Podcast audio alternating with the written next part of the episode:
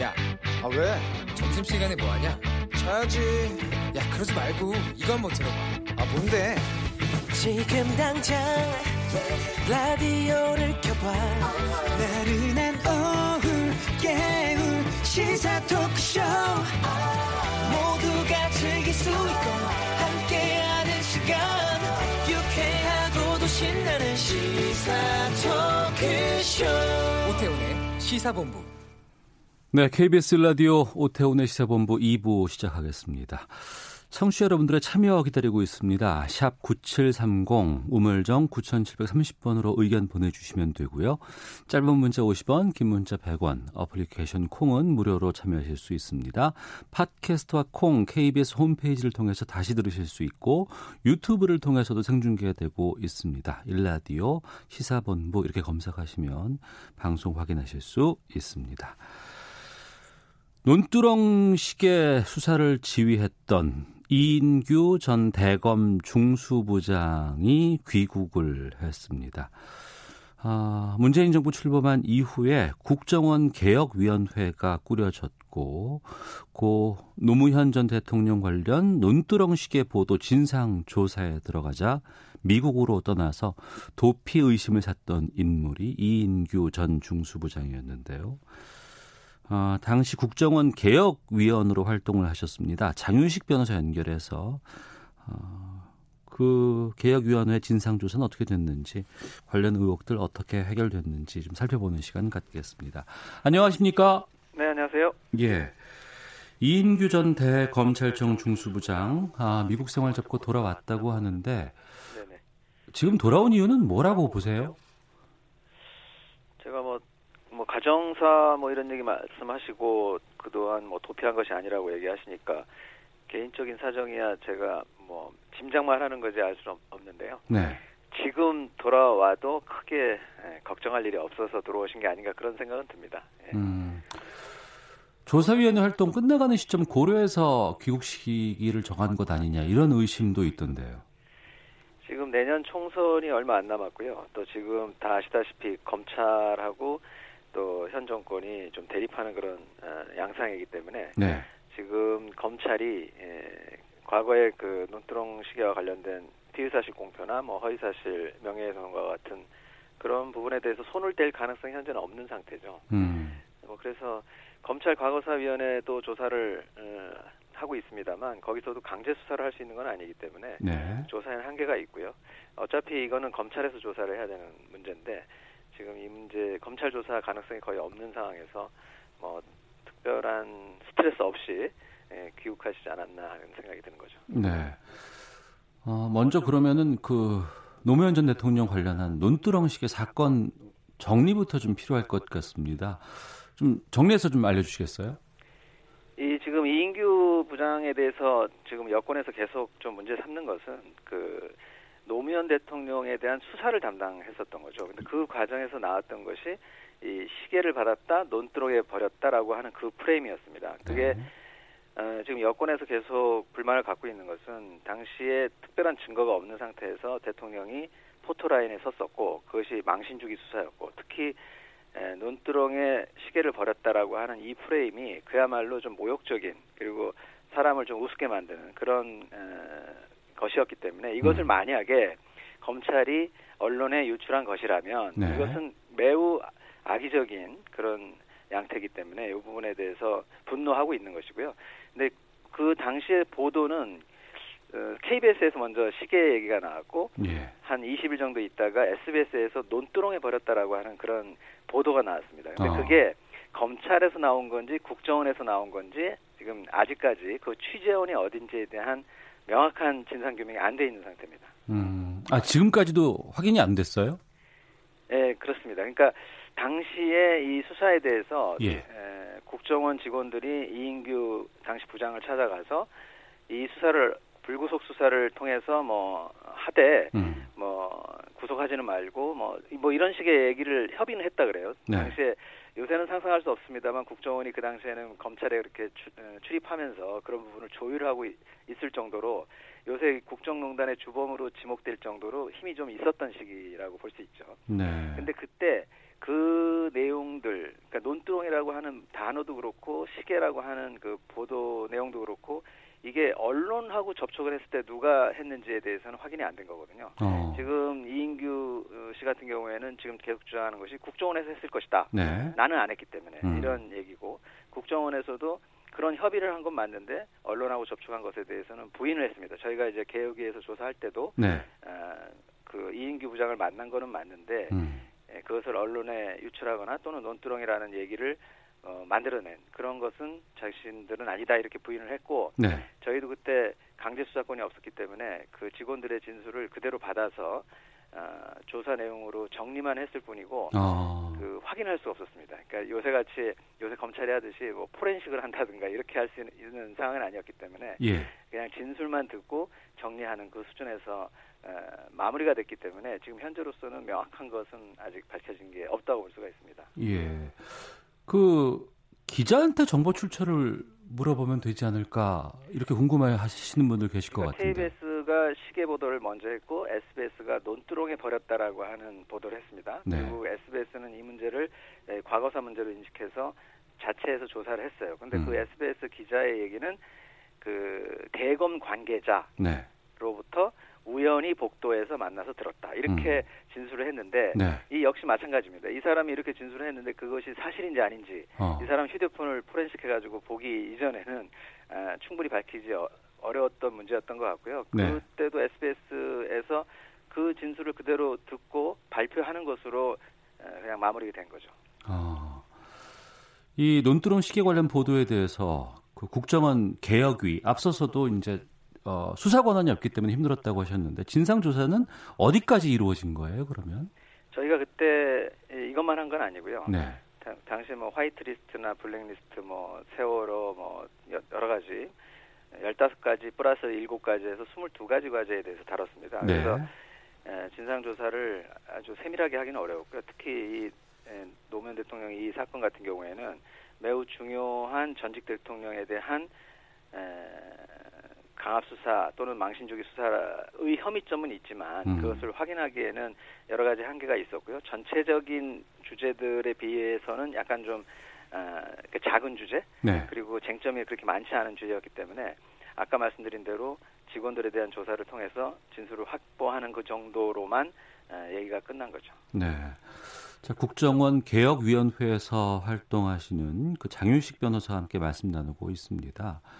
지금 8998번님께서 이인규 전 중수부장 수사 대상 아닌 건가요? 라고 질문 주셨는데 어제 김종배 시선집중 인터뷰 하신 걸 제가 들었어요.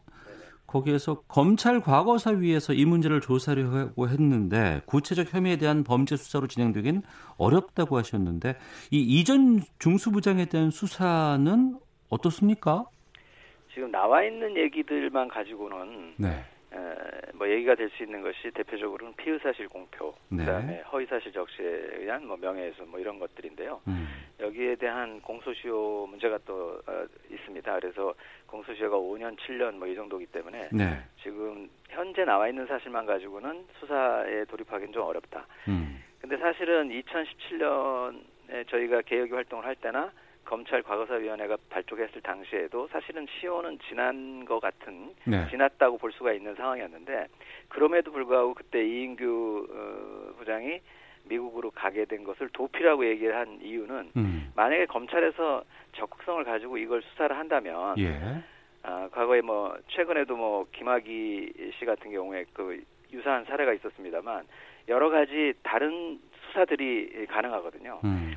그러니까 그러는 과정에서 어, 에, 본인이 에, 매우 좀 곤란한 상황에 처할 수도 있기 때문에 아마 네. 그것을 피하려고 하는 의도가 있었지 않았나 그래서 이제 도피라는 얘기가 나왔던 것 같은데요. 음.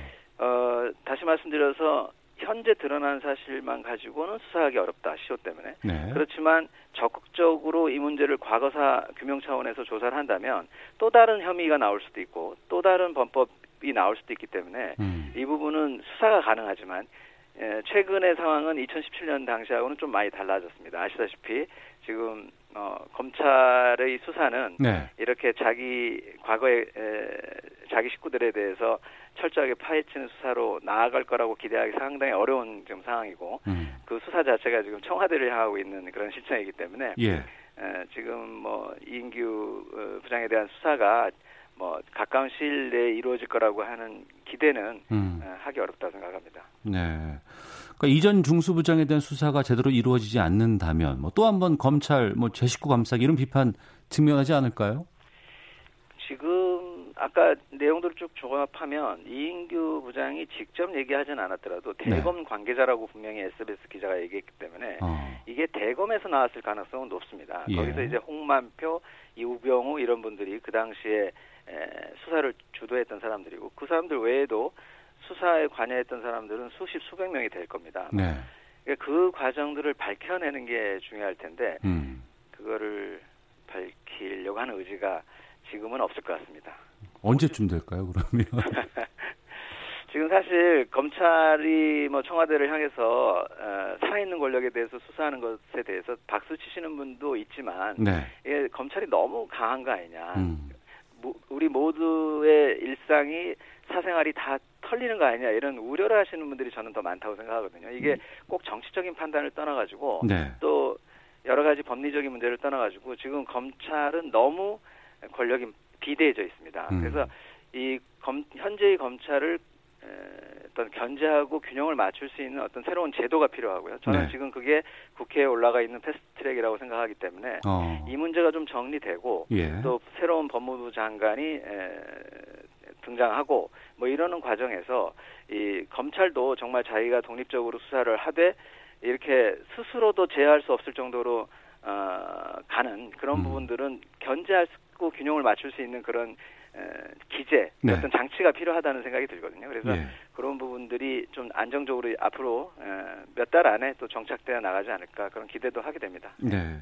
장윤식 변호사께서 국정원 개혁위원회에서 활동을 하고 계시는 겁니까? 아니면 활동이 끝난 겁니까? 아, 저희는 그 땅, 그 당시에 이제 한 1년 좀 안 되게 예. 활동을 하고 국정원 개혁 법안을 국회에 제출했는데 어. 그게 이제 자유한국당 쪽에서 어, 간첩은 누가 잡냐 뭐 이, 이런 얘기를 하시면서 음. 지금 반대를 하고 있어가지고 네. 국정원도 이미 동의한 수사권 음. 폐지와 국내 정보 수집 금지 이런 내용들이 지금 국회에서 잠을 자고 있습니다. 2년째 하고 있고요.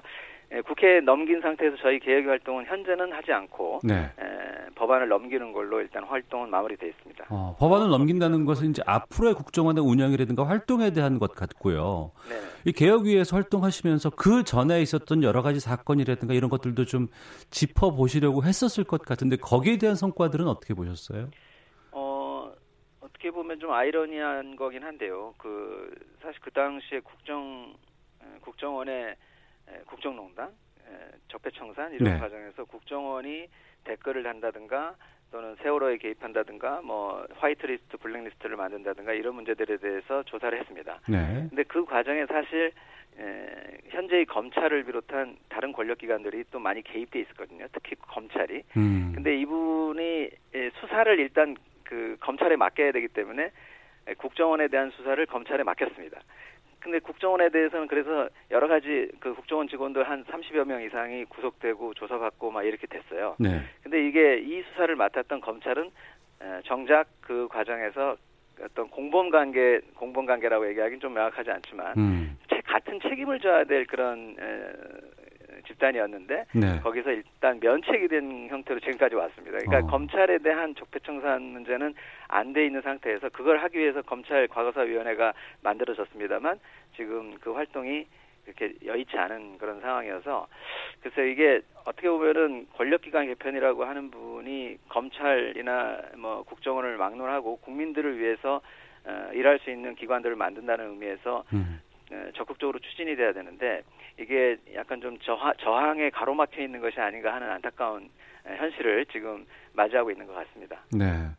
무언가 보도되고 뭐 여러 가지 단독이라 그래서 폭로가 될 때는 정말 호들갑을 떨면서 여러 가지가 막 일파 퍼져 나가지만 정작 끝은 지금 우리가 잘 모르고 있는 상황인데 그러고 보니까 이공구님께서도 방송 듣다 보니 정말 궁금하네요.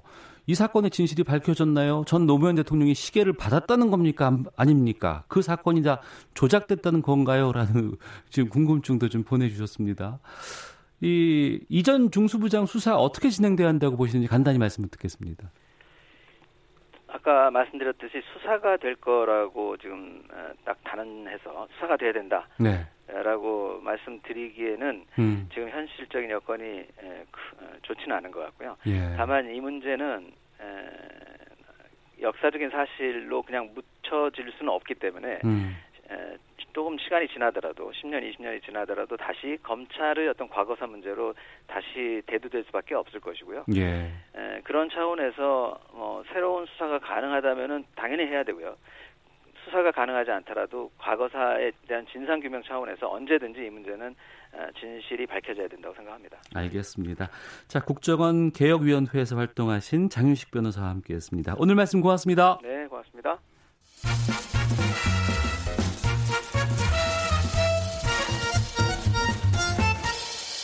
오태훈의 시사 본부. 네, 한 주간의 스포츠 소식 정리하는 시간입니다. 최동호의 관전 포인트. 최동호 스포츠 평론가와 함께합니다. 어서 오세요. 예, 안녕하세요. 예. 예. 김광현 선수 저희가 지난주에 메이저리그 도전 전해드렸죠? 예, 알려드렸는데 두산의 김재환 선수도 간다고요? 음, 예, 이 김재환 선수가 포스팅을 요청을 했습니다. 예. 근데 김재환, 김광현 선수 31살 동갑이에요. 어. 어, 이 포스팅이라는 게 이제 선수가 팀을 옮길 때 네. 어, 구단이 적극적으로 한 선수를 스카우트하면은 뭐 FA로 데리고 오거나 트레이드를 하거나 뭐 이런 제도가 있죠. 네. 이 포스팅은 어, 구단과 협의를 해서 내가 팀을 옮기겠다. 음. 그래서 사무국이 요청을 해서 사무국이 그냥 공시를 하는 겁니다. 네. 그러면 어, 이 공시하고 난 다음 날서부터 한 30일 정도 음. 이 선수가 자유롭게 모든 구단하고 어, 협상을 할 수 있는 거죠. 이 김광현 선수에 이어서 이제 두산 김재환 선수도 이 KBO 리그에다가 아 KBO에다가 요청을 해서 KBO가 메이저리그에 이제 포스팅을 요청을 했고요. 네. 메이저, 메이저리그 사무국이 포스팅을 공시를 했습니다. 그래서 이 김광현, 김재환 이 두 선수가 네. 내년 1월 5일까지 메이저리그 모든 구단하고 협상을 할 수 있게 된 거죠. 어, 김광현 선수는 뭐 진출한다는 얘기는 이전부터 계속 나왔었는데 그랬었죠.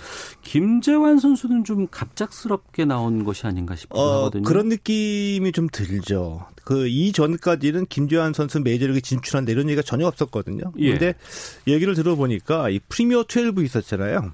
프리, 프리미어 12 끝나고 난 뒤에 어. 아, 두산 구단에, 구단에다가 예. 김재환 선수가 요청을 했대요. 아. 나 메이저리그 한번 도전하고 싶다. 예, 예. 근데 왜 그러냐 생각을 해보니까 어. 이 포스팅을 신청할 수 있는 자격이 주어지거든요. 네, 네. 이 자격은 뭐냐면은 연간 등록 일수 145일을 기준으로 해서 음. 7시즌을 KBO에서 지낸 선수만 포스팅을 요청할 수가 있습니다. 네. 그런데 이 프리미어 12 전까지는 김재현 선수가 자격 규정이 미달했어요. 음. 그러니까 프리미어 12에서 우리 대표팀이 이 결승전에 올라가게, 올라가게 되면서 이 등록 일수 60일을 더해주는 보상이 이루어졌거든요. 아. 이 보상이 주어지니까 딱 기준에 이제. 어, 예, 적합하게 된 거죠. 그래서 프리미어 12 끝나자마자 이 김재현 선수가 이 포스팅을 요청을 한 겁니다. 네. 김재환 선수 거포입니다. 타자. 그렇죠. 추신수 선수 외에는 우리 타자들이 메이저리그에서 성공하는 경우가 흔치 않아서 어떻게 보세요? 그랬죠. 우리 최, 아주 오래전에 최희섭 선수도 그랬고요. 그리고 이제 최근만 보면은 뭐 김현수나 박병호 선수, 강정호 선수가 이 포스팅 시스템으로 도전했다가 이 김현수, 박병호 선수는 실패했다라고 볼 수 있죠. 돌아왔고요, 이제. 이 강정호 선수는 뭐 음주운전 때문에 음. 많이 고생을 했지만 실력만으로 보면은 가능성은 충분히 인정을 받았다 이렇게 이제 볼 수가 있습니다. 예. 이 김재환 선수는 KBO 리그 대표하는 말씀하신 대로 왼손 거포인데 어느 정도 KBO 리그에서 활약을 했냐? 2016년부터 18년까지 타율 3할 이상, 어. 홈런 35개 이상을 기록했던 선수거든요. 예. 올해는 좀 부진했습니다. 2할 8푼 3리 치고 홈런 15개거든요. 이 김재환 선수가 31살이고 외야수인데 수비에 좀 약점이 있어요. 음. 수비에 약점이 있지만 메이저리그에서 살아남기 위해서는 최소한 아, 타- 외야수니 까 타율 2할 7푼에 이 네. 홈런 25개 정도는 쳐줘야 되거든요. 네. 이게 가능할지는 좀 지켜봐야 되고 이 포스팅으로 선수를 데리고 온다는 거는 유망주를 길리겠다는 뜻이 아니거든요. 그렇죠. 지금 당장 뛰어줄 선수를 어. 어, 구하는 거기 때문에 제값 주고. 예. 적응 기간을 많이 기다려주진 않습니다. 어. 그러니까 빠르게 이 적응해서 실력을 보여줘만 보여줘야지만 살아남을 수 있는 거죠. 알겠습니다. 축구로 가보겠습니다. 축구인데 우리 축구가 아니고 박항서 매직이에요. 예. 오, 베트남 요즘 잘하고 있습니다. 어, 어, 잘합니다. 이번에는 이 박항서 감독이 23세 이하 베트남 축구 대표팀을 이끌고 이제 동남아시안 게임에 출전했거든요. 네. 근데 어제 라이벌인 태국을 2대2, 태국과 2대2 무승부를 기록해서요. 이제 예. 4승 1무로 조 1위, 어. 조 1위로 4강에 진출한 겁니다. 예. 어, 반면에 태국은 베트남에 밀려서 4강 진출에 실패했어요. 태국이 최다 우승 팀이거든요. 어. 그리고 라이벌 관계인데 네. 이 베트남을 꺾, 어, 태국을 꺾은 거죠. 이제 4강전 상대가 캄보디아이기 때문에 뭐 결승 진출은 유력해 보이고요. 음. 만약에 우승하게 되면 네. 이 동남아시안 게임에서 베트남이 60년 만에 우승을 차지하게 되는 겁니다. 그래, 60년 만이에요. 60년 만에 이 우승을 베트남에 안겨주게 되면 음. 박항서 감독의 이 박항서 매직 신화 뭐 네. 그 이상의 어떤 또 뜨거움이 또 베트남을 강타를 하겠죠. 어, 최고 정점에 있을 때 그만두셔도 좋을 것 같은데 복귀하시면 좋을 것 같은데라는 얘기를 한 적이 있었는데 지금 정점이 어딘지 모르겠네요. 예. 그 말씀은 저도 베트남 저기 박항서 감독한테 재계약하기 전에 예. 내려와야 되는 거 아니냐. 여기도 또 혼났는데 예, 예. 이 박항서 감독은 제가 보기에는 아마 전생에 음. 나라를 구한 이런 좀 은덕이 있는 것 같아요. 이게 어. 무슨 말씀이냐면은 실력도 실력이지만 네. 운도 많이 따라주는 것 같거든요. 예. 왜냐하면 뭐 이기더라도 그냥 이기는 게 아- 아닙니다. 아주 음. 극적으로 이깁니다. 아. 그러니까 베트남 국민들의 가슴을 막 졸이게 했다가 애타게 했다가 이겨가지고 감정을 폭발시키게 만드는 흔히 말하는 극장골. 예 일부러 그렇게 해도 하려고 해도 아- 할 수가 없거든요. 예, 근데 예. 어, 이번에 그 어제 그 태국 경기도 0대 2로 뒤지다가 어. 끝까지 쫓아가서 2대 2로 만든 거고요. 이- 인도네시아에 1대 2로 역전승을 거뒀거든요. 음. 근데 0대 1로 뒤지다가 후반에 1대 1 만들었고 네. 어, 경기 종료 직전에 후반 46분에 결승골이 터지면서 2대 1로 역전승을 거둔, 거둔 겁니다. 예. 이런 경기가 유독 많다 보니까 아. 어, 더 뜨거 뜨거워지는 거죠. 그러니까 이제 박항서의 축구는 재밌다. 이렇게 또 정리해야 되는 거 아니겠어요? 어, 예, 그렇습니다. 어, 일단 박항서 감독은 이 베트남이 언더독, 도전하는 입장이기 때문에 수비를 먼저 하고 역습을 하는 건데, 음. 이 선수비, 후 역습이 우리가 쉽게 얘기는 하지만 가장 중요한 게, 네. 수비에서 역습으로 이루어질 때 빠르게 이 음. 패스 두세 번에 이루어져서 결정력이 있어야 되거든요. 예. 이것이 지금 어 나오고 있기 때문에 음. 이 역할을 해주는 선수들이 있어서 박항서 감독의 이 베트남이 승리를 거두고 있는 거죠. 네.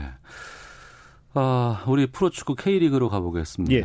지난주에 아, 여러 가지 전망도 좀 했었는데 정말 예. 극적인 전북의 우승이 됐어요. 어, 예, 이거 전북의 우승으로 올 시즌 K리가 막을 내리게 됐죠. 이 예. 전북이 좀 불리했거든요. 네. 울산이 에, 지고 어, 전북이 이겨야지만 마지막 예. 경기에서 우승할 수 있는데 그렇게 됐습니다. 돼버렸어요. 예, 예. 전북이 우승을 했고요. 올 시즌 K리그 간단하게 한번 정리를 해 보면 이 K리그에는 지자체가 팀을 운영하는 시도민 구단이 있고요. 근데 기업이 운영하는 기업 구단이 있거든요. 근데 네. 이, 이 시도민 구단은 지자체가 운영하다 보니까 정치적인 외풍을 많이 타고요. 음. 재정이 열악해서 굉장히 좀 성적이 부진했던 때가 많이 있었습니다. 네. 자, 그런데 올 시즌 뚜껑을 열어보니까 이 지자체가 운영하는 시도민 구단이 어, 굉장히 달라진 거죠. 좋은 음. 성적을 많이 거뒀습니다. 예를 들어가지고 K리그가 1부 리그, 2부 리그로 나눠져 있거든요. 1부 리그에만 이 시- 시도민 구단이 대구, 강원, 성남, 경남 포함해서 네 팀이나 1부 리그에서 뛰었고요. 이 대구가 5위, 강원이 6위에 오르면서 선전했는데 이 기업 구단인 제주 유나이티드가 K리그 1 1부 리그에서 꼴찌를 하게 되면서 내년에 2부 리그로 밀려나게 됐죠. 네. 제주가 2부 리그 됐다는 거는 이제 또 그, 그 2부 리그 경기할 때 제주로 비행기 타고 또 가야 되는 거 아니에요? 어, 제, 그, 원래는 이제 그, 서- 그 부천에 네. 연고지였었었는데, 이 SK가 운영하면서 나름대로 어, 이 마케팅의 어떤 그 특화된 영향을 찾고자 해서 고민 끝에 제주로 갔거든요. 예. 제주에서 나름 성공을 하다가 아, 올 시즌에 이 선수단의 문제라기보다는 제주 유나이티드가 음. 이 구단 운영에 좀 문제점을 드러내면서 성적이 급전직하를 했 습니다. 그럼 마지막 한 팀 잔류하게 될 한 팀이 모레 결정됩니까? 예, 1부 리그, 2부 리그 이제 매년마다 두 팀씩 강등되고 승격되고 하거든요. 예. 제주 유나이티드가 꼴찌하면서 2부 리그 강등이 됐고요. 부산 아이파크하고 경남 FC가 음. 이 승강 플레이오프를 겨루게 되는데 1차전 0대 0 무승부가 됐습니다. 또 운명의 예. 마지막 승부 하나가 있습니다. 어. 어, 이 모레 2차전에서 승리한 팀이 내년에 1부 리그에서 뛸 수 있게 됩니다. 알겠습니다. 자, 관전 포인트 최동호 스포츠 평론가와 함께했습니다. 오늘 말씀 고맙습니다. 예, 고맙습니다. 예. 헤드라인 뉴스입니다. 김기현 전 울산시장 관련 비위 첩보에 대한 청와대의 이른바 하명 수사 의혹을 수사 중인 검찰이 오늘 송병기 울산시 경제부시장을 전격 소환했습니다. 검찰은 또 송부시장의 집무실과 자택, 차량 등을 상대로 압수수색에도 나섰습니다. 더불어민주당 검찰 공정수사 촉구 특별위원회는 오늘 오후 간담회를 열고 이른바 청와대 하명 수사 의혹의 수사 과정을 살펴볼 예정입니다. 검경 관계자들은 불참을 통보했습니다. 최선희 북한 외무성 제1부상이 북한에 대한 무력 대응을 시사하고 로켓맨이란 표현을 쓴 트럼프 대통령 발언에 강한 불쾌감을 드러내며 의도적으로 한 말이라면 맞대응하겠다고 밝혔습니다. 정은보 방위비 분담 협상 대사는 한미가 이번 협상에서 구체적 결과에 도달한 것은 아니며 한국의 분담금 대폭 증액에 대한 미국의 입장이 유지되고 있다고 밝혔습니다. 국회교통위원회는 오늘 전체 회의를 열고 이른바 타다 금지법이라고 불리는 여객 자동차 운수사업법 개정안을 의결했습니다. 지금까지 헤드라인 뉴스 정원나였습니다. 이어서 기상청의 강혜종 씨 연결합니다. 네, 먼저 미세먼지 정보입니다. 오늘 맑고 깨끗한 북서계 절풍이 흘러들어와서 공기는 청정합니다. 대부분 지방 미세먼지 농도 보통 내지 좋음 단계를 보이고 있고 앞으로도 쭉 이어지겠습니다. 그러나 내일은 경기 남부와 충청 남도 지역만큼은 나쁨 단계 예상되고요. 나머지 대부분 지역의 대기의 질은 꽤 좋을 걸로 보여집니다. 오늘 서울의 영하 10도대까지 떨어졌습니다. 바야흐로 한겨울 추위가 찾아왔는데요. 이렇게 매서운 공기를 견디면서 시작한 하루입니다. 낮에는 어제보다 기온이 조금 올라서 영상을 회복하는 곳이 많겠습니다. 낮 기온 서울 1도, 대전, 광주 4도 등 0도에서 7도 분포입니다. 오늘은 맑겠고요. 주말인 내일은 가끔 구름 많이 낀 가운데 경기 북부, 강원 북부는 새벽부터 서울, 경기 등 중서부 지방은 오전 한때 눈 또는 비가 오겠습니다. 양은 그다지 많지 않겠습니다. 눈은 1cm 안팎, 비는 5mm도 채 안 될 걸로 보여지는데요. 도로가 얼어서 미끄러울 수 있겠습니다. 교통 안전에 유의하셔야겠습니다. 내일 서울의 아침 기온은 영하 3도, 낮 최고 기온 6도로 오늘보다 추위가 심하진 않겠습니다. 강도가 많이 약해지겠지만 그래도 건강 관리에 늘 신경 쓰셔야겠습니다. 지금 서울의 기온은 영하 4.7도입니다. 지금까지 날씨였고요. 다음은 이 시각 교통 상황 알아보겠습니다. KBS 교통정보센터의 윤여은 씨입니다. 네, 추운 날씨 속에 고장난 차 소식이 잦습니다. 평택 제천고속도로 평택 쪽 금왕 휴게소 부근 2차로에 고장난 화물차가 있고요. 영동고속도로 강림 쪽은 광교터널 부근 5차로에 고장난 차가 있어 주의가 필요해 보입니다. 경부고속도로 부산 쪽은 남사 부근 5차로에서 고장난 화물차를 처리하고 있고요. 이전엔 한남에서 서초까지 밀립니다. 서울 쪽은 기흥에서 수원과 달래내에서 반포까지 정체입니다. 논산 천안고속도로 천안 쪽은 남공준 아들목 갓길에 화물차가 화재로 서 있으니까 잘 살펴 지나셔야겠습니다. 서울 외곽고속도로 판교에서 일산 쪽은 수리터널과 수암터널 사이 2차로에 장애물이 떨어져 있고요. 이후로는 장수에서 송내와 개항에서 김포요금소까지 밀립니다. 반대쪽은 서운 분기점에서 송내까지 정체고요. 구리에서 판교 쪽은 작업 여파로 하남 분기점에서 서하남 쪽으로 4km가량 밀립니다. KBS 교통정보센터였습니다. 오태훈의 시사본부는 여러분의 소중한 의견을 기다립니다. 짧은 문자 50원, 긴 문자 100원의 정보 이용료가 되는 샵 9730, 우물정 9730번으로 문자 보내주십시오. KBS 라디오 앱 콩은 무료입니다. KBS 라디오 오태훈의 시사본부. 지금 여러분은 대한민국 라디오 유일의 점심 시사 프로그램을 듣고 계십니다. 각 분야의 최고 베테랑을 모셔서 그분들의 삶과 삶과 생애를 살펴보는 시간입니다. 시사본부 금요 초대석 전쟁이 일어나는 지역에 가서 그 지역의 사람들을 만나고 그들의 아픔을 세상에 알리고 또 그들이 왜 싸우는지 고민하는 분입니다. 분쟁 지역 전문 PD라고 불리우는 김영미 PD와 함께 하겠습니다. 어서 오세요. 네, 안녕하세요. 예. 공항에서 바로 오셨다고요? 네. 제가 귀국하자마자 이렇게 막 와야 되는 상황이어서 예, 예. 할 수 없이 저희는 어제 오신 줄 알았어요. 그랬는데 오늘 배우니까 공항에서 오늘 도착하셨고 바로 그냥 오신 거예요 스튜디오로. 네, 저희 일이 항상 네. 어, 비행기표 한번 끊으면 뭐 몇 번씩 바꾸기도 하고 일정이 계속 바뀌거든요. 예, 그래서, 예. 사실 여기 못 올까봐 되게 어. 걱정하면서 왔어요. 예. 저는 어제 오신 줄 알았기 때문에 너무 걱정을 안 하고 왔는데 많이 걱정을 하셨군요. 아이 고맙습니다. 음. 어떤 일로 어디 다녀오셨던 거예요? 아 이번에 이제 인도네시아 취재 다녀왔고요. 예, 예. 그 거기에 이제 미디어 컨퍼런스도 있었고 음. 또 개인적으로 취재원 관리도 해야 되고 네. 그리고 또 인도네시아도 이제 무슬림이 세계에서 제일 많은 국가거든요. 예, 그래서 예. 어, 많은 정보를 좀 들어야 되고 그래서 음. 인도네시아 갔다 왔어요. 예. 분쟁 지역 전문 PD라고 하면 분쟁 지역을 가야 되는 거 아니겠습니까? 분쟁만 가면 괜찮은데 전쟁을 가면 너무 힘, 힘들죠. 아, 분쟁과 음. 전쟁은 정말 천지 차이겠네요. 그렇죠. 전쟁은 일단 말이 필요가 없는 데이기 네. 때문에. 어. 1년 중에 해외는 그럼 얼마나 나가 계세요? 한 평균적으로 한 8개월 정도 있었던 것 같아요.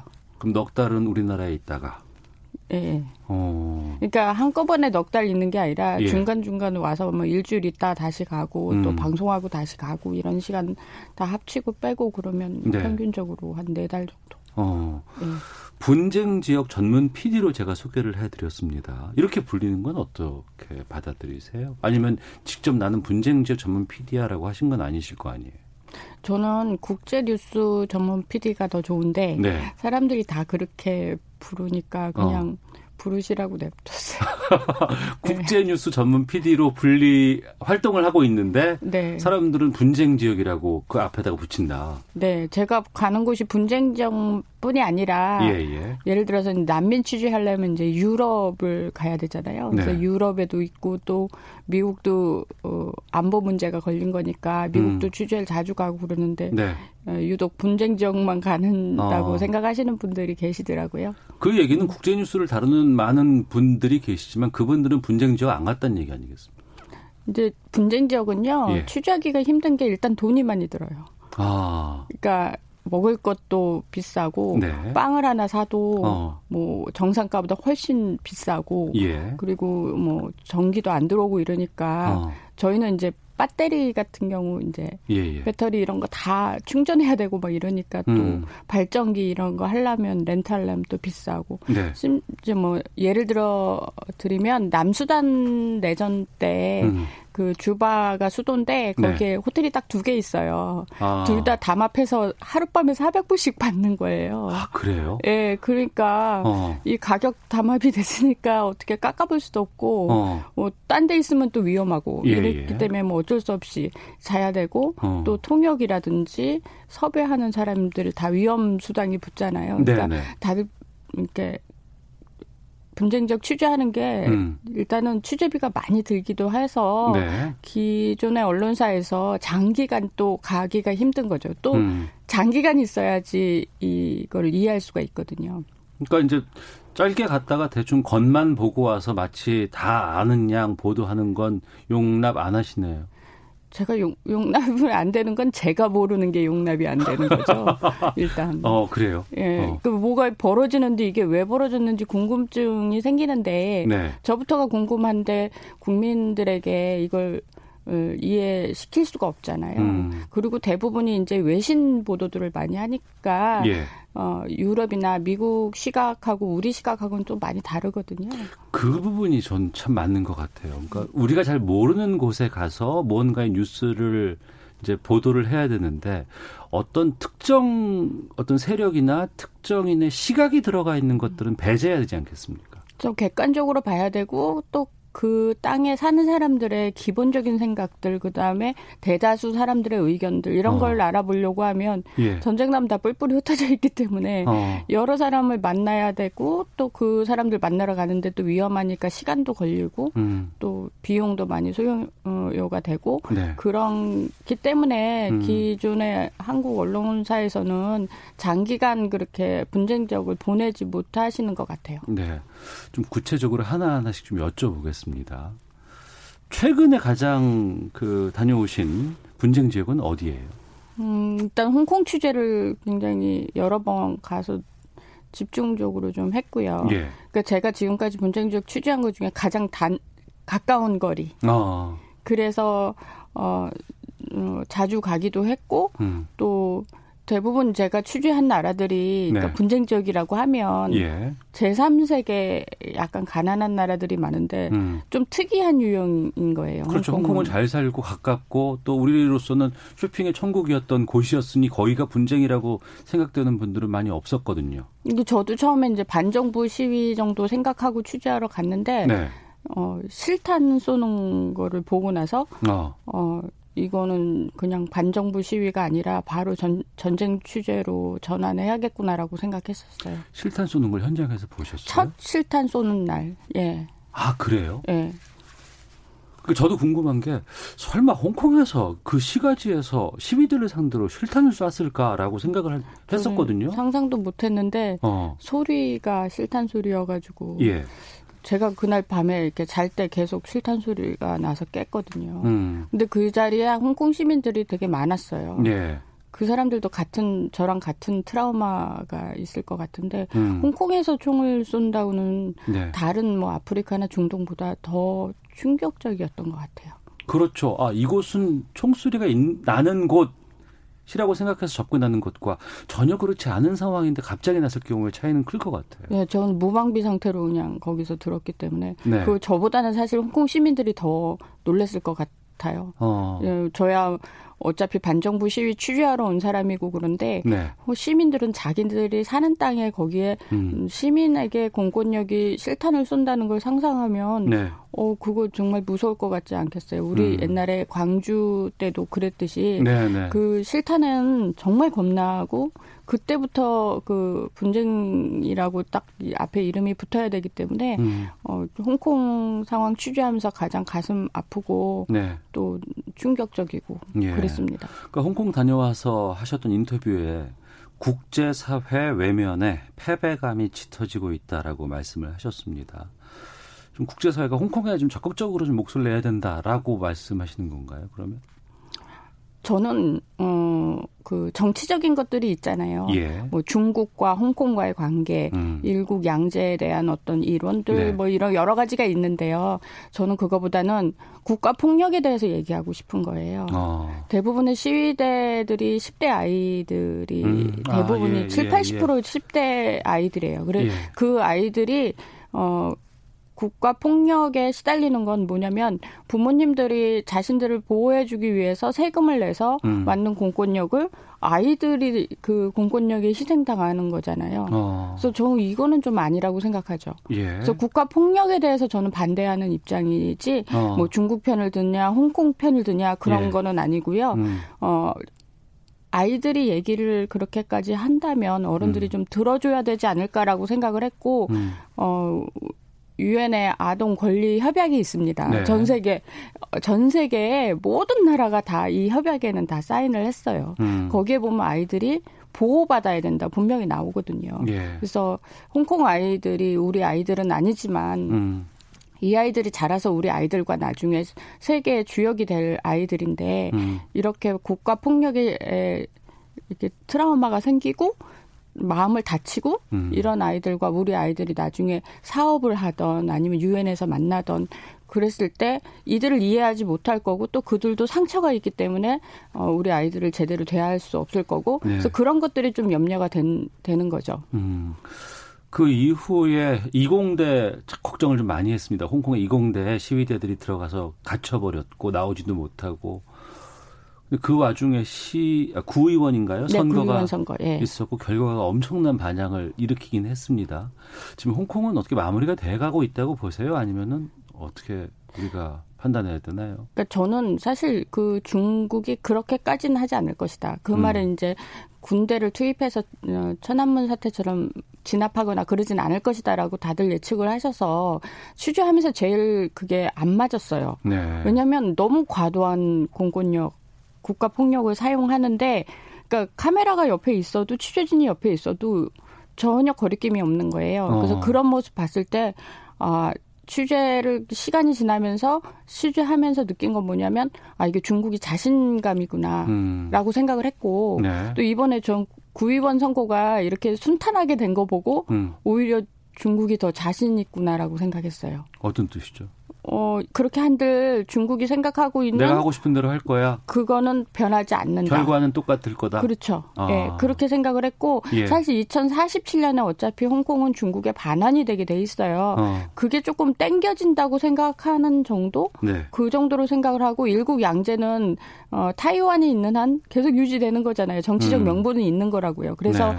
어, 저는 더 오히려 그거 보고 좀 조금 더 절망을 했고요. 음. 앞으로 지금 이 시위가 계속 될 거라고 저는 생각을 하고 최악의 경우에는 이제 부유한 홍콩 난민들이 전 세계로 나가지 않을까. 음. 실제 뭐 그 외국에 학교를 보낼 수 있다면 다 애들을 학교를 보내고 싶어 했고요, 부모님들이. 네. 어, 심지어는 포르투갈 이런 데도 이민 가려고 어, 이민 대행소 그런 데서 상담을 굉장히 많이 하고 있었고요. 음. 그래서 뭐 영국이라든지 미국, 캐나다 뭐 다 알아보고 있는 그런 부모님들 봤을 때 어, 홍콩에서 예. 예. 이거는 좀 그 아프리카나 중동 난민하고는 틀리지만 어. 비슷한 난민 형태가 되어서 나오지 않을까. 그게 제일 걱정입니다. 그래서 국제사회 뭐 적극적인 네, 목소리 네, 그렇죠. 어차피 이거는 국제사회가 나중에 떠안게 되는 사, 상황이 돼버릴 수도 있다는 거죠. 네. 그러니까 중동, 아프리카 난민을 외면했기 때문에 유럽으로 난민들이 가버려서 난민 문제가 생겼잖아요. 음. 그래서 저는 이런 문제들을 초장에 국제사회가 개입을 해서 인도주의적인 차원에서 목소리를 내면 어, 잦아들 수 있는 것들이 서로 살기 바쁘고 그렇다 보니까 어. 남의 나라 얘기 솔직히 관심 많이 없잖아요. 그러니까 그러다 보니까 어, 점점 전 세계로 영향력이 확대가 되고 결국은 우리 삶에도 영향이 오게 되는 거죠. 예. 5517님께서 아, 피디님 반갑습니다. 요즘 문제가 되고 있는 이른바 기레기라고 불리는 기자들과는 비교되시네요. 8748님, 대단하십니다. 그렇게 위험을 감수하고 어려운 곳에 가서 취재를 하게 되는 원동력은 무엇인가요? 라고 질문 주셨거든요. 저는 국민의 알 권리예요. 어. 전 세계 어디서 일어나든지 우리 국민은 알, 알아야 된다는 권리가 헌법에 보장이 돼 있는 거예요. 기본권이에요. 예. 그래서 하는 거지. 어. 다른 이유가 없어요, 저는. 그리고 예. 이게 원칙이고, 어. 제가 지금 20년 정도 이제 취재진 생활을 하는데요. 이거 알았으면, 이렇게 힘든 건지 알았으면, 음. 어, 안 했을 수도 있겠는데. 처음엔 왜 하신 거예요, 이거? 몰랐죠. 이렇게까지 개인 생활을 희생해야 되는지 몰랐고, 예, 예. 목숨을 걸어야 되는지 진짜 몰랐어요. 음. 그래서, 어, 근데 어느 순간 정신이 드니까 이건 진퇴양난이고, 예. 기왕에 이 길을 들어섰으면 어. 원칙을 지켜서 해야 되지 않을까라고 생각을 했고요. 네. 뭐, 전 언제라도 이, 이, 그런데 가기 싫으면, 음. 전 그냥 이 직업 안 하면 돼요. 어. 근데 이 직업을 계속 하는 한은, 예. 어, 국민의 알 권리를 위해서는 제가 할 수 있는 한은 최대한 해야 된다고 최선을 다해서 어. 해야 되고 부지런히 전 세계 뉴스를 현장에서 물고 와야 네. 우리 국민들도 이제 뭐 해외로 나가시는 분들도 많고 여행도 가시고 사업도 하시는데 이런 정보들이 조금은 도움이 됐으면 좋겠다라고 음. 생각을 하는 겁니다. 가장 위험했던 곳, 가장 힘들었던 곳은 어디를 꼽으실까요? 가장 위험했던 곳 치자면 이라크 전쟁 때 가장 음. 위험했었던 것 같아요. 네. 그때 어뭐 알카에다 음. 뭐 이, 그리고 또 어, 무장 세력들, 알 수 없는 무장 세력들, 이런 사람들을 피해 댕겨야 됐고, 이제 납치 이런 게 너무 겁났었기 때문에, 네. 그래서 그게 그때가 제일 위험했던 것 같고, 시리아 내전 초기. 네, 네. 내전 초기에 헬기 사격하는 걸 봤어요. 어. 그 저는 정말 헬기 사격해서 이렇게 사, 시민에게 쏘는 거를 본 적이 없었거든요. 그 전에. 예. 근데 눈앞에서 벌어지니까 정말 다 죽는구나. 그러니까 몇 초 안에 진짜 몇 수십 명이 죽더라고요. 그래서 그걸 보고 충격을 많이 먹었고. 내가 될 수도 있잖아요. 지금도 헬기 보면 무서워요, 저. 지금도 한국에서도 헬기 소리 나면 되게 무서워요. 아, 그 트라우마가 있기 때문에. 그렇죠. 저, 제가 이 정도면 어. 광주에서 그때 보셨던 분이라면 똑같은 트라우마라고 저는 생각을 하거든요. 하지만 취재를 위해서 접근은 해야 되고 또 한편으로는 내 안전도 중요하지 않겠습니까? 저 되게 새 가슴이에요. 그래서 엄청 조심하고 댕겨요. 전 물도 그냥 안 먹고 예. 음식도 굉장히 가려서 먹고요. 어. 그리고 사람들도 잘 안 믿어갖고 현지에서 예. 음. 음, 저기 그 보증을 많이 세우죠. 보증을. 보증을 그럼 안전을 담보할 수 있는 여러 가지 장치 같은 거라든가 판단 같은 게 있으실 것 같은데 장치를 많이 하죠. 그러니까 중동 아프리카 같은 데는 이슬람 국가 같은 경우는 네. 제가 처음 같이 일하는 사람들 다 이제 모스크로 데리고 가서 음. 뭐 거기 모스크에 그 제일 성직자 제일, 제일 높은 예. 이슬람 성직자분하고 이렇게 서로 이렇게 두루두루 알게 해서 어. 함부로 하지 않게 예. 뭐 그렇게 하고 어. 또 이제 사람들이 많이 물어봐요. 나 음. 제가 히잡 같은 거 이렇게 머리에 이렇게 스카프 쓰잖아요. 그래서 네, 그걸 네. 쓰고 다니니까 어. 이슬람이냐고 자꾸 물어봐요. 아, 그러면 어. 제가 이슬람은 아니고 카톨릭 신자인데요. 이슬람을 알아가려고 합니다. 이렇게 음. 얘기를 하면 네. 다들 영업 영업이라고 해야 되나? 이슬람 신자가 될지도 포교. 모른다는. 예, 네, 그래서 다 잘해 주시기도 하고. 예. 어, 그리고 여성에 대한 인식이 워낙 낮기는 한데 그래도 음. 외국 취재진이라고 하면 네. 조금은 네. 대우를 그러니까 배운 사람이라고 생각을 하는 것 같아요. 음. 그래서 취재 다니면서 그런 위험한 순간들 되게 많았는데 어 그때 그때마다 저 취재원들 뭐 이런 분들이 많이 보호해 주셨고 네. 이 행운이 언제까지 갈지 저도 몰라요. 그래서 저는 사실 내일을 모르거든요. 어. 내일 어디서 어떻게 될지 모른다는 생각을 해요. 앞서서 새 가슴이라고 하셨으니까 내일을 볼지 모르면 이제 그만둬야 되겠다 생각을 하실 수도 있잖아요. 근데 어 완주를 이제 해보고 싶다라는 생각이 완주면은 어디까지 가요? 은퇴하는 시기까지 예. 현장에 예. 있고 싶어요. 그 완주 은퇴를 하는 시기까지 현장에 있다고 하셨는데 은퇴 판단은 직접 하시는 거 아니겠어요? 아 저는 만 60세 그냥 바로 은퇴합니다.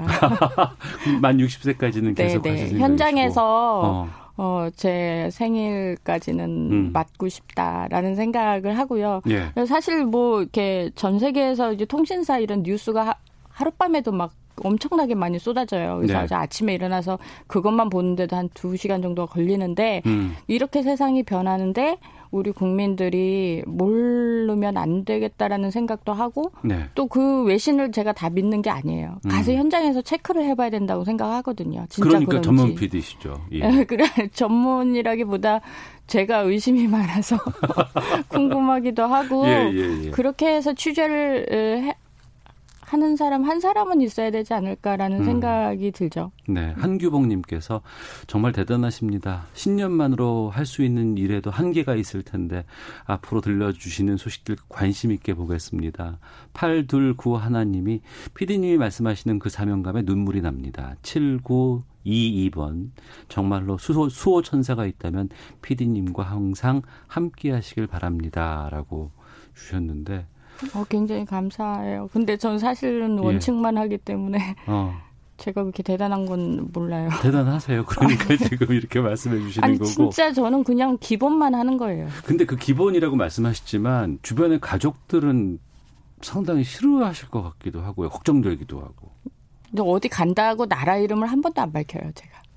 갔다 어. 오고 나서 밝히죠. 가족들이 그걸 그 이해를 해 주세요? 음, 특히 이제 아들이 네. 사춘기 때 뭐 이럴 때는 되게 힘들었었어요. 음. 아들하고 아들이 불만이 많았고, 네. 근데 이제 어른이 되고 나서는 음. 이해를 좀 많이 해주는 것 같아요. 네. 지금은. 어. 그 어디 소속돼 있는 분이 아니시잖아요. 그러니까 소속이 되면 예. 취재하기가 쉽지가 않은 게 어. 소속 사는 소속이 있으면 음, 뭘뭘 취재하라고 지시가 내려오는데 예. 현장은 다르단 말이에요. 어. 그러니까 직접 그 데스크가 와서 보기 전까지는 모르는 것들이 마, 말로 이렇게 하기는 한계가 많아서 음. 어 소속이 있으면 오히려 더 위험할 수 있어요. 네. 제가 위험을 지고 그거를 시키는 대로 하려고 하다 보면 음. 위험해질 수도 있고 그래서 제가 그냥 기간과 주제와 취재하는 방법을 다 선택하는 게 네. 훨씬 더 안전하게 취재할 수 있고 자세하게 취재할 수 있는 길이라고 음. 저는 생각을 해서 예. 소속을 갖는 거를 별로 원하지는 않아요. 음. 그러면은 어딜 가야겠다라는 결정은 그냥 내가 보고 판단하시는 것이고. 내, 제가 판단하는 게 아니라 어. 어 다른 나라에서도 많이 뉴스가 되고 있는 사안이 있으면 예. 우리도 그거를 알아야겠다라고 생각하면 이제 그런 아이템으로 가죠. 음. 그리고 우리나라와 좀 관계가 있을 것 같으면 네. 그런 것도 좀 예의주시해서 봐야겠구나라고 생각할 때 이제 결심을 하죠. 그러면 그 분쟁 지역에서 만나시는 분들이 항상 일정하세요? 아니면 어 저 친구 저기서 봐도 봤는데 여기서 보고 뭐 이런 분들이 좀 많이 어, 있으실 것 같아요. 외신들은 되게 많이 봤죠. 20년 동안 제가 아주 처음 시작할 때 자충우도 할 때부터 봤 봤던 기자들도 많고요. 음. 그리고 제가 이제 취재하면서 그분들한테 배운 것도 많아요. 저널리즘이라는 거. 어. 현장에서 어떻게 해야 된다 이런 것도 사실 전쟁 지역은 밤에 갈 데가 없어요. 놀러 갈 데도 없고. 음. 그러니까 호텔에 있으면 같이 밥 먹으면서 이렇게 들은 얘기가 네. 저널리즘 교과서 같은 그런 분들이 되게 많았어요. 음. 거기서 나누는 얘기가 상당히 좀 보석 같은 얘기들이 참 많이 있을 것 같아요. 저는 원칙만 지키는 얘기를 많이 들었고요. 어. 사실은 본인들 뭐 무용담도 많이 얘기하고 그렇기는 한데 어. 다못 믿을 만한 얘기들도 많고 그렇긴 하지만 그래도 저한테는 좋은 저널리즘 선생님들이 돼주셨어요. 예. 최근에 쓰신 책이 세계는 왜 싸우는가라는 책이 있네요. 이런 고민이 아마 자연스럽게 생겼었던 것 같아요. 그, 그런 곳을 다니다 보면. 세계는 왜 싸우고 있는 거예요? 저는 궁금해요, 정말. 공감을 하지 못해서 그런 것 같아요, 다들. 아, 그러니까 그래요? 예를 들어서 우리가 이제 아침에 일어나서 학교 가고 또 회사 가고 우리 삶에 이렇게 매몰돼 있다 보면 음. 다른 사람들의 삶에 대해서 공감하지 못하는 것들이 많거든요. 네. 그래서 그 공감이 되려면 그 얘기와 그 사람들의 사, 어떤 삶을 많이 좀 알아야 되는데 음. 국민들은 본인들이 일부러 알 필요가 없는 게 권리가 있잖아요. 네. 그러니까 저희 같은 사람들이 이제 빨리 그 공감을 할 수 있는 내용들을 빨리 알려드려야 되는 거죠. 어. 그러니까 본인들이 그거 알기 싫다 그러면 예. 할수 없지만 그래도 어, 기본적으로 그분들이 찾았을 때 그 정보와 그 이야기가 음. 우리나라 어딘가에 이렇게 정보가 있어야 된다고 생각을 하거든요. 네. 그래서 그런 공감대가 형성이 돼야 공존의 길을 모색하거든요. 네. 그래서 제가 사실 앞으로 10년 남았는데 은퇴할 어. 때까지 올해부터 좀 바꾼 거는 다음 세대 저널리즘이라고 그래서 지금 에릭 크랩톤의 Change the World 김영민 PD가 추천하신 곡 나가고 네. 있거든요. 네. 아. 그래서 다음 세대를 위한 그런 음, 취재진이 되겠습니다. 네. 뭐 스텔라 데이지호라든가 동원호 얘기도 좀 나눠볼까 했는데 너무 시간이 좀 급히 가서요. 다음에 한번 더 모시도록 할게요. 언제가 아, 네. 꼭 한번 좀 다시 말씀 네, 나누겠습니다. 네, 알겠습니다. 자, 분쟁 지역 전문 김영미 PD와 금요초대석 함께했습니다. 오늘 말씀 고맙습니다. 네, 감사합니다. 전 다음 주에 뵙겠습니다.